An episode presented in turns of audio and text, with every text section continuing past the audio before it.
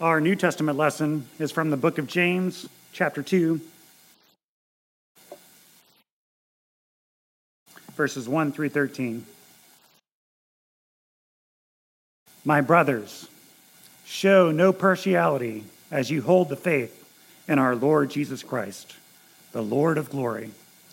For if a man is wearing a gold ring and fine clothing comes into your assembly, and a poor man in shabby clothing also comes in, and if you pay attention to the one who wears the fine clothing and say, you sit here in a good place, while you say to the poor man, you stand over there, or sit down at my feet, have you not then made distinctions among yourselves and become judges with evil thoughts?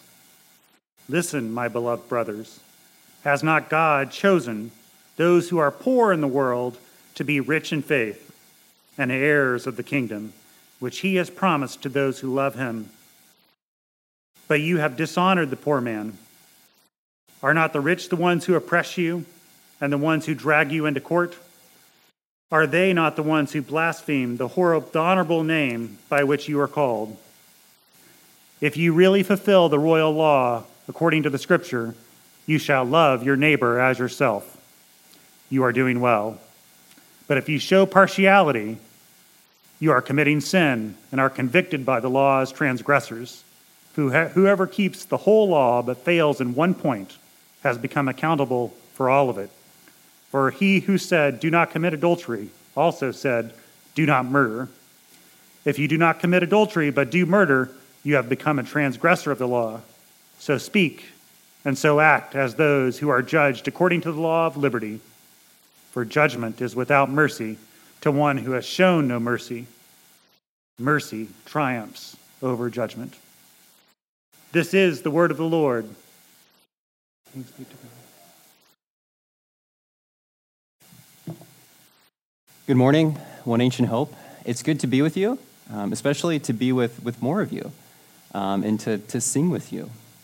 And because it's the Word of God that creates, that crafts God's people, that calls and collects God's people, before we turn to the Word of God, let us come together in prayer.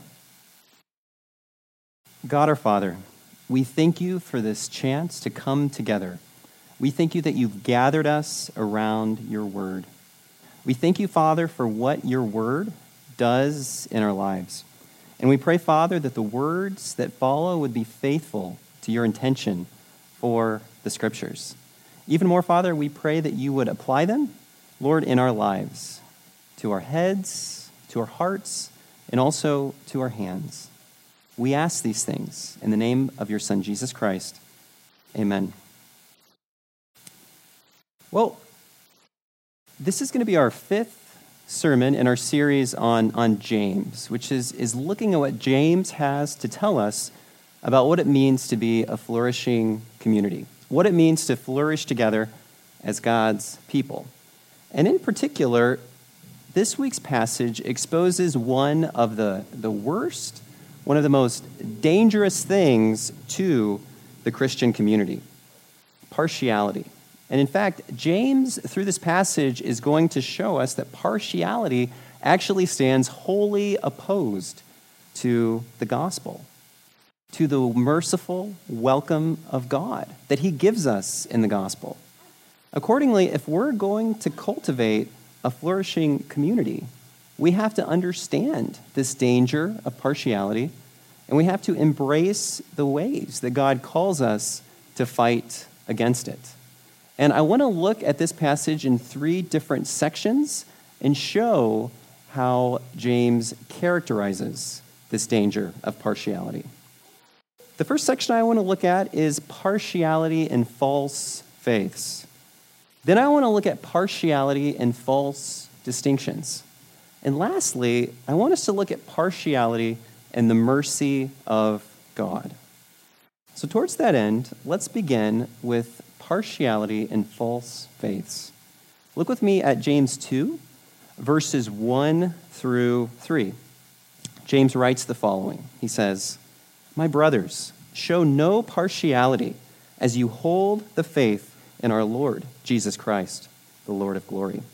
For if a man wearing a gold ring and fine clothing comes into your assembly, and a poor man in shabby clothing also comes in, and if you pay attention to the one who wears fine clothing, and you say, you sit here in a good place, while you say to the poor man, you stand over there or sit down at my feet. James is putting this forward as showing partiality. And what James is doing is he's contrasting partiality with faith. He's showing that these things stand at utter odds with one another. But if we're going to wrestle, if we're going to reckon with what James has to say, we have to understand how this is so. We have to understand why this is so. And towards that end, we have to understand what is faith and what is partiality as James understands it. Towards that end, there's there's actually a, a seventeenth century Dutch theologian. His name is Petrus van Maastricht. And he gives a very helpful notion of, of faith. And he gives us a notion of faith that actually works quite well in unpacking and untangling what James has to say. Van Maastricht, Van Maastricht says, if you if you look at faith, what you're going to do is you're going to find two parts. You're going to find an end, and you're going to find a, a means. Or more properly speaking, if we're talking about the saving faith that's elicited by, that's called forth from the gospel, you're going to find an end and a mediator. As Van Maastricht writes, for no one can receive Christ as his mediator who has not previously received God as his highest end. So in this sense, to have saving faith is to have two particular things. One, it's to trust that God is our very highest end as humans. And second, it's to trust that Christ himself is the means or the mediator by which we attain this end.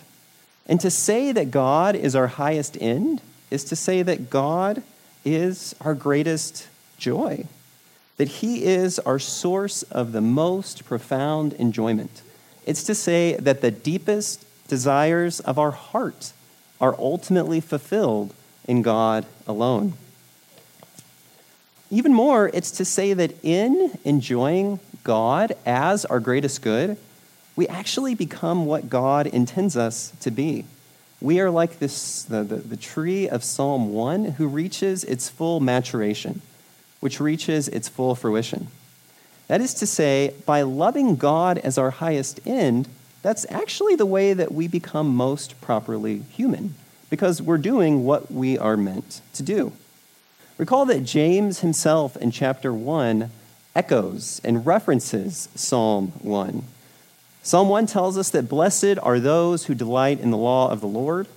James tells us that blessed are those who love God, who love God as their greatest good, who love God as their highest end. So if that's faith, why exactly does faith stand against partiality? Well, James talks about a very special kind of faith. He says that saving faith is specifically faith in Jesus Christ, the Lord of glory.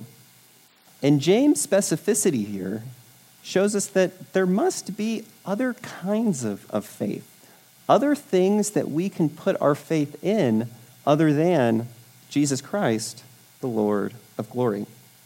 Recall that, that, that faith is both our highest end and the means by which we get that end. Faith is both what we want the most and the particular way that we get it. It's a what and it's a how. It's a particular what and a particular how, and, and these things cannot be separated. So what does that mean in terms of partiality? Well, let's look at the scenario that James offers. He gives us a scenario of a rich man walking into, of all places, the assembly of the church. And the rich man is treated very, very well. However, there's also a poor man who comes into the assembly. And this man is demeaned, and he's neglected. So if we think of this in terms of an end and a means, in terms of a what and a how, these actions are the how. These actions are how the assembly is accomplishing their goal, what the people in the church are doing to reach their highest end. But we have to ask, does this how, this mode of behavior, this means of acting, actually align with the highest end of trust in God? Do these two things go together? Because a how and a what, a means and an end, they have to align.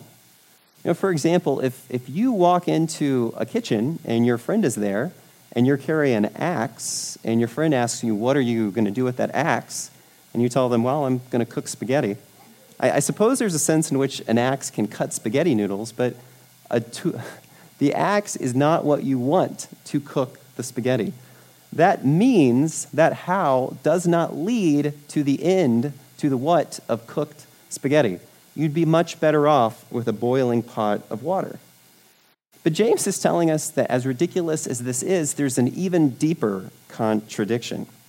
It's a contradiction we find between the preferential treatment given to the poor, or sorry, to the rich, and the ultimate end of loving God.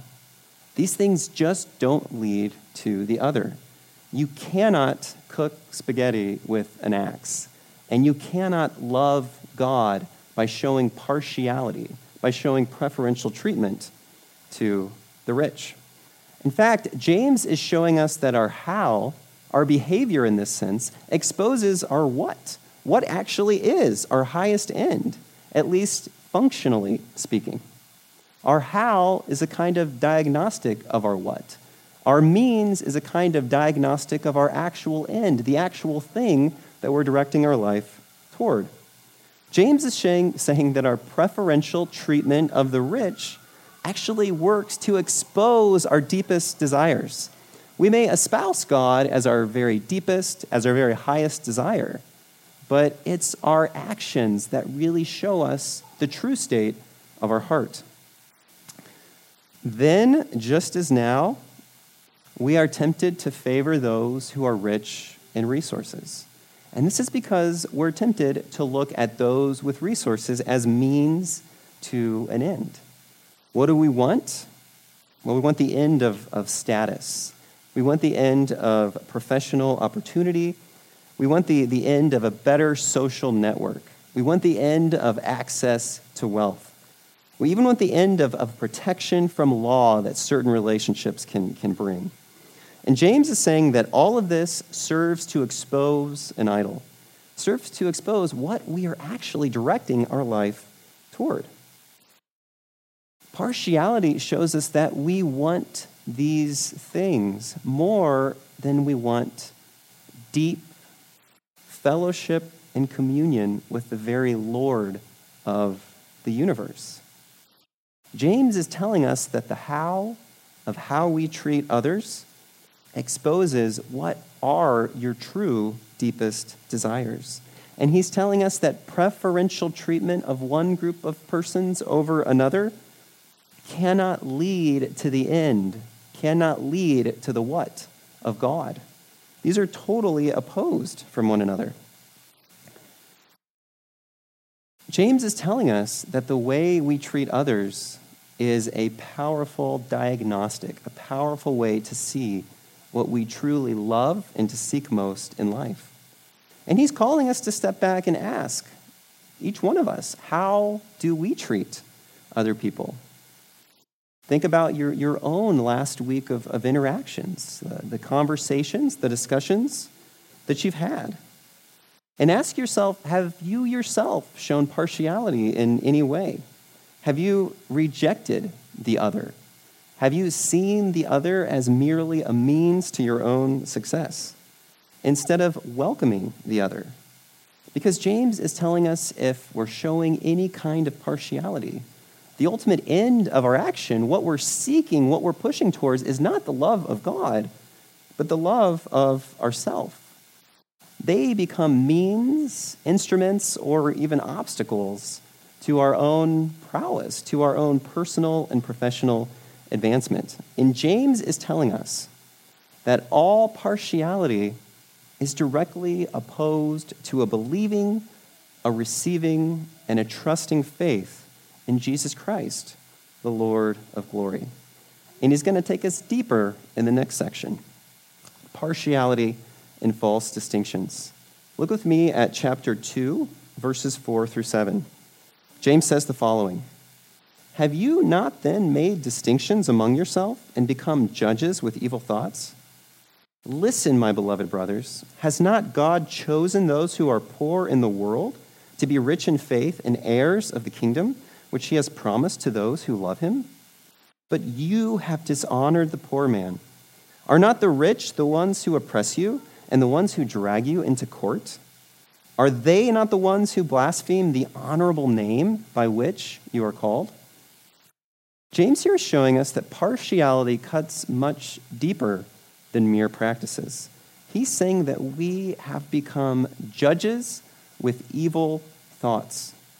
And I believe what James is doing here is he's he's calling us back to Genesis three, where Adam and Eve sought to be their own judge. This is reminiscent of the very original sin of humanity.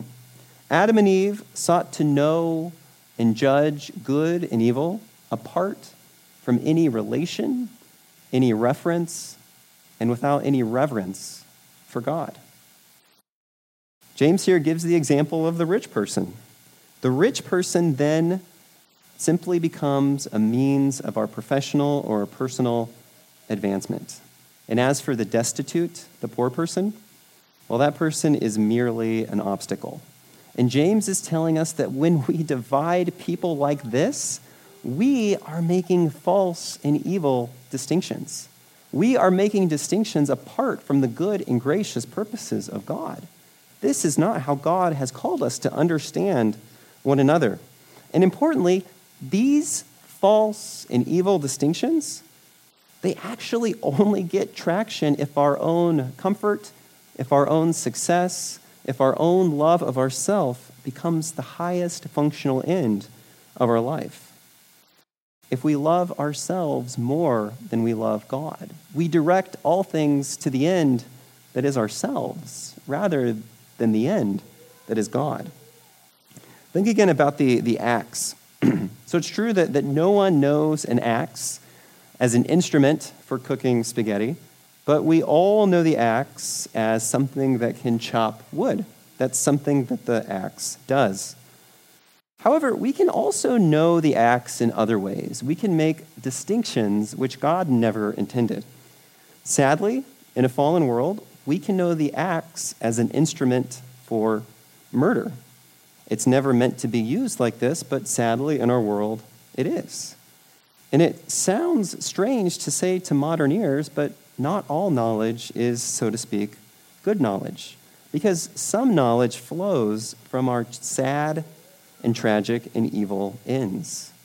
The bad, the sad, the tragic goals, the sad and tragic what's that we pursue. If we pursue ends such as murder or self-aggrandizement, we have a kind of sad and tragic knowledge. We come to know the axe as an instrument of, of murder, something an axe should never be. We even come to know the neighbor as either an obstacle or an instrument to our success. And we know them in these sad and tragic ways because we seek the sad and tragic end of loving ourself above anything and everything else. But God calls us to something different. He seeks us to know the world, to inhabit the world, to love the world in a way that gives life. Um, so to, to, to, to give an example or an illustration, Um, so my family, we love car camping, and at some point we would love to be hardcore campers who can sort of take it to the, the next level. But until that happens, we found ourselves living vicariously through, through Bear Grylls and the T V show Man versus. Wild. And it's a great show, and what they do is they drop off Bear Grylls in the wild, and he has to go, and he has to survive, and he has to find civilization.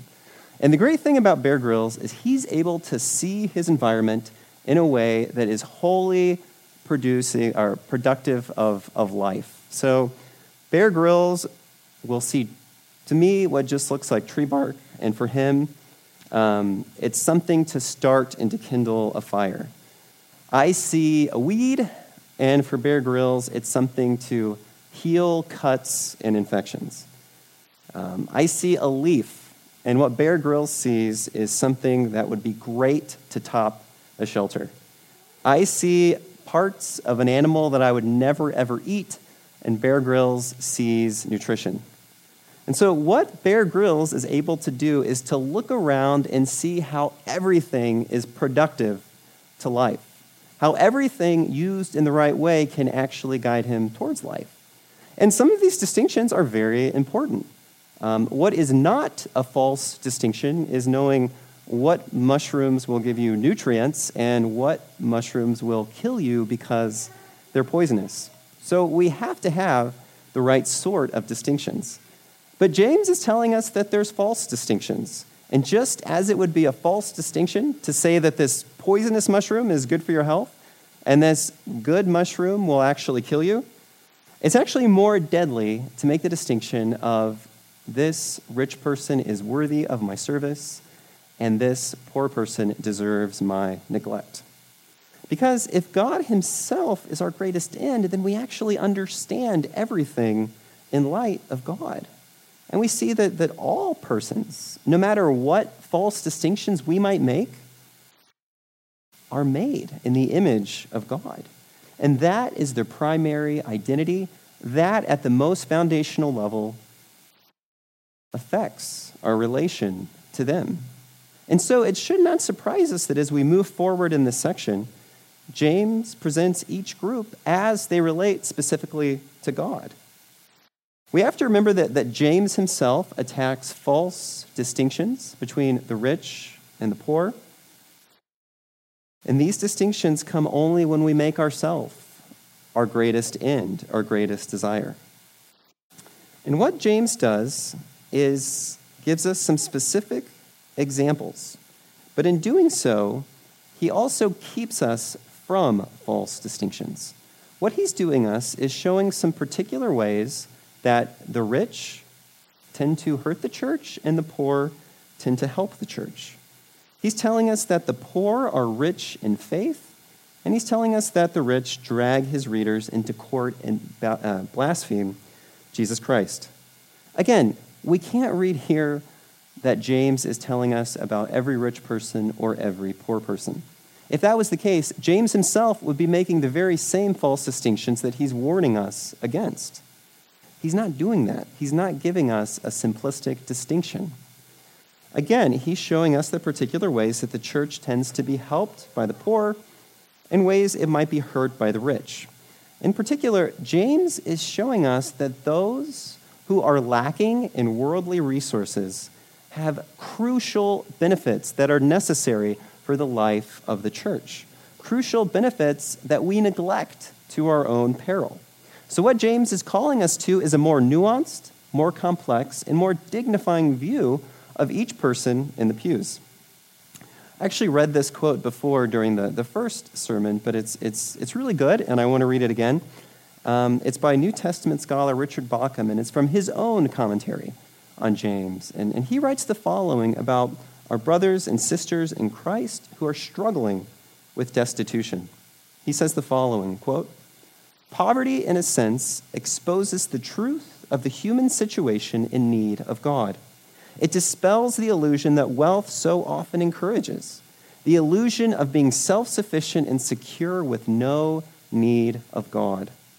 The poor are those whose material condition enables them to see more clearly than most the human need to be wholly reliant upon God. It is in this sense that the biblical poor are understood as paradigmatic in their faith," end quote.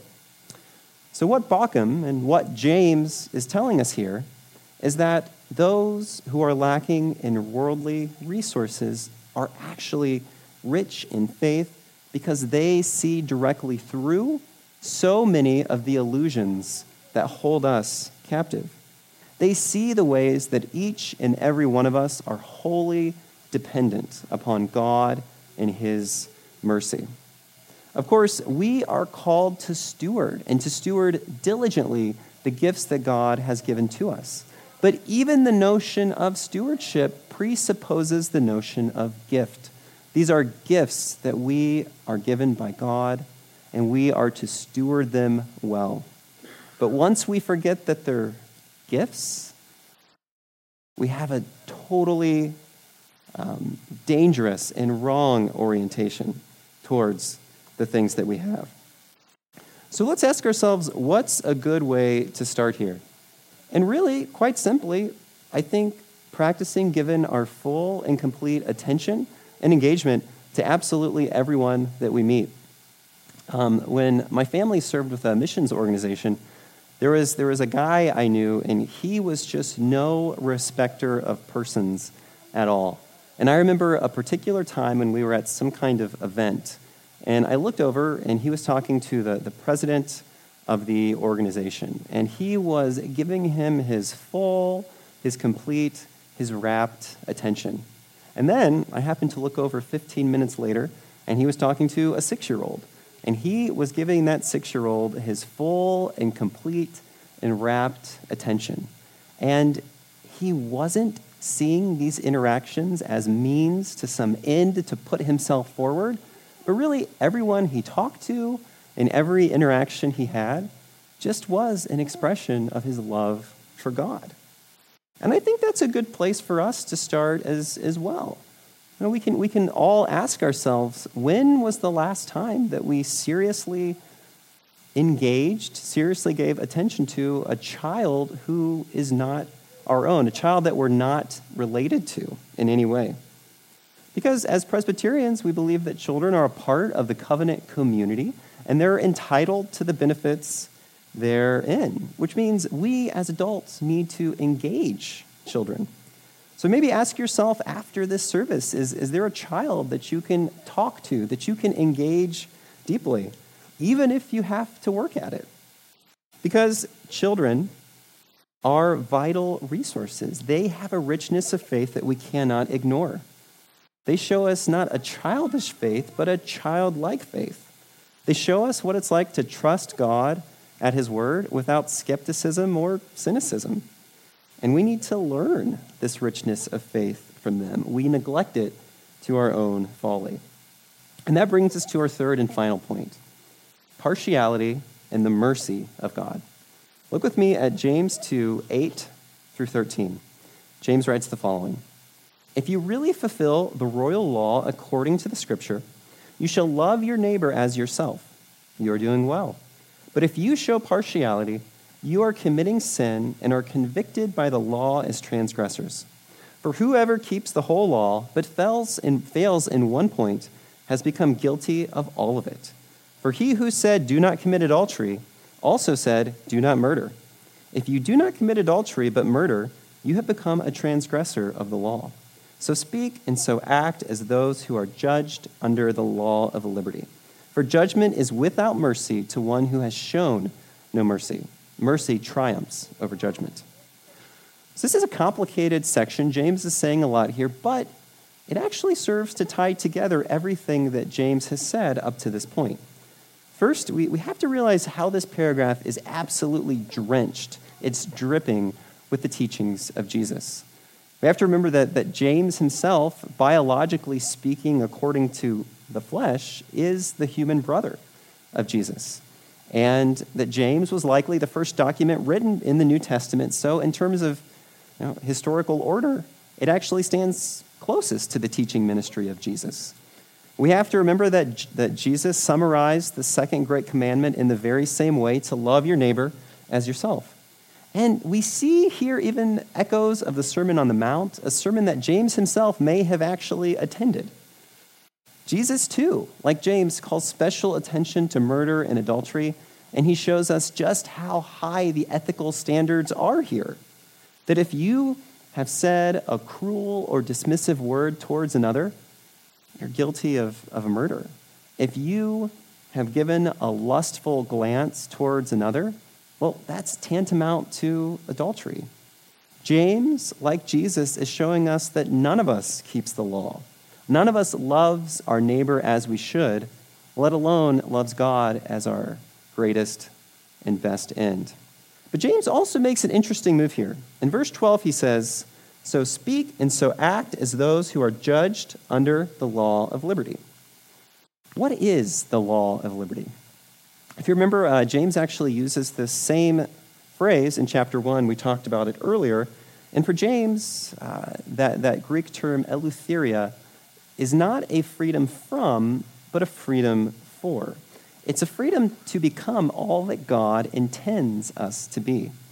Uh, we, we, we looked at what one particular philosopher, D C Schindler, said about the notion of eleutheria in, in the Hellenistic and the Greek context, which was the context in which James himself is writing.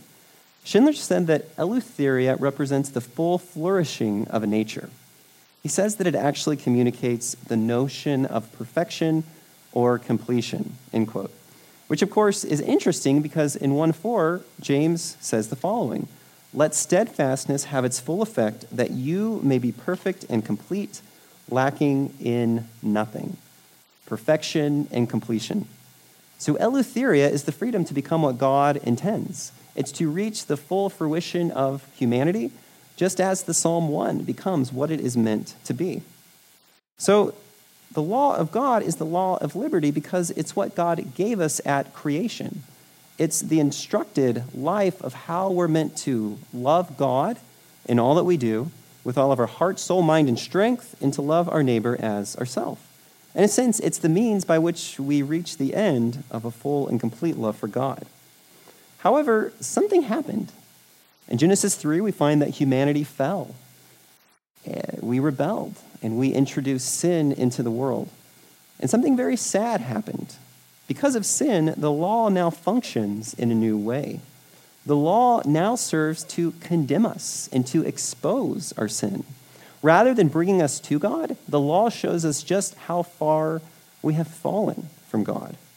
As theologian Kevin Vanhoozer writes, quote, "That the law has become a threat, a letter that kills, is not the essential truth about the law, but a historical accident contingent on human fallenness," end quote. That is to say, it's, in a sense, wholly unnatural that the law condemns us. The reason that the law condemns us is because of the unnatural intrusion of sin into the world. And so the law no longer functions as God originally intended it to function. It has become a letter that kills. It doesn't bring us to God, but it shows us how far we are from God. But James gives us a way forward. He tells us that mercy triumphs over judgment. And this brings us back to faith in Jesus Christ, the Lord of glory. For if the law is no longer to hold us guilty, then two things must happen. One, we must pay the penalty for breaking the law. And two, we must actually keep the law. And here we come to God's mercy. For in Christ, we find that God, the Son, became human and suffered the penalty of the law and lived the perfect life of perfect love for God and neighbor that the law requires. And in so doing, Jesus himself becomes the means to God. He becomes the mediator to God. As Jesus himself tells us in John fourteen six, "I am the way and the truth and the life. No one comes to the Father except, except through me." And even perhaps James himself was there when Jesus uttered these words. So to have faith, again, means to have a how and a what, a means and an end. And James is telling us that Jesus Christ is this how. To have faith in Jesus Christ is to trust that he himself has taken your guilt that separates you from God, and that he himself has given him, or given you, his very righteousness, the righteousness that connects you to God. And so if Jesus Christ, through faith, becomes our how, becomes our mean, means the law no longer condemns us. The law does convict us, but it pushes us to repentance, into the arms of a forgiving God. But it never becomes a letter that kills. The law is able to resume what John Calvin calls its principal use. The law is again able to guide us in the ways and the wonders of our good and gracious God. And this has always been a hallmark of the Reformed tradition, the particular tradition that Presbyterianism is a part of. Because this use of the law in guiding us to God is the use that God established at creation. It gives priority to what God has made over what humanity has mingled. If we understand the law's primary and principal use as that which condemns us, then we're actually understanding the law primarily in terms of our own sin rather than God's good and gracious purposes, which he has infused throughout all of creation. Because salvation itself is a restoration of creation. And in a sense, salvation restores the law to its proper purposes. It enables the law to do what it was always meant to do. Or better, we might say that we are changed, so now, so now the law has its proper effect in our lives. Think about a, a fire. The, the one thing a fire does is, is burn. But depending on your relationship to that fire, you might have very different effects from that fire. If you are in an improper relationship to the fire, you are going to be burned, you are going to be seared, you might even be burned to death.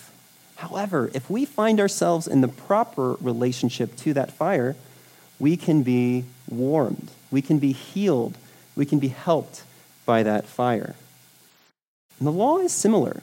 If we are in an improper relationship to God because we are outside of Christ, the law will utterly consume us. It will be a burning fire that destroys us. However, if we are rightly related to God because we are in Christ, the law becomes a warmer of our soul and kindles in our hearts a deep love for God. Because the law is no longer a letter that kills, for Christ himself has kept the law. The law is no longer a letter that kills because Christ himself was killed. Christ both suffered and satisfied the law. And so the law can become a law of liberty for those in Christ, by which God guides us to the life of full fruition, a life that finds its ultimate purpose, its ultimate end, in loving and enjoying him. And so James remind us, reminds us that we are recipients of great mercy, that we are brought to God by Christ's merits alone, that we bring nothing to the table, that all of us stand wholly destitute before the cross. Yet all of us partake extravagantly in the riches of Christ. And so there's no place for partiality here because we are a community founded wholly upon the mercy of God in Jesus Christ. There's no place for partiality because to claim partiality is to act against the gospel. As Augustine tells us, Christ as God is the country to which we journey, and Christ as human is the path by which we get there. Which also tells us something else. When we have faith in Christ, we not only recognize Christ as the means, as the how, because again, he suffered and lived on our behalf, but we also recognize Christ himself as the end. We recognize Christ himself as very God of very God. Because when we look at Christ in faith, we see both means and end, both how and what. Christ leads us to God as God. When we gaze upon Christ, we see that God himself has come after us and endured the greatest sufferings for us, all to bring us back to himself. To look at Christ is to look at the God who does not merely send a servant to bring back his wayward child, but the God who, who himself goes on the most arduous of journey to bring you back to him. Christ just is God in search of his wayward children. Christ just is God's mercy in its most gracious expression. Jesus Christ, the Lord of glory, just is the object of our faith, our means, our end, our how, and our what, the Alpha, the Omega, the beginning, and the end. And so to truly see Christ is to dispel absolutely any and all partiality. Let us pray. God our Father, we thank you for this opportunity to come and to learn from your word. We thank you, Father, that you have welcomed us mercifully in the gospel. We are poor, we are destitute, we have nothing to offer you as we stand empty-handed before the cross.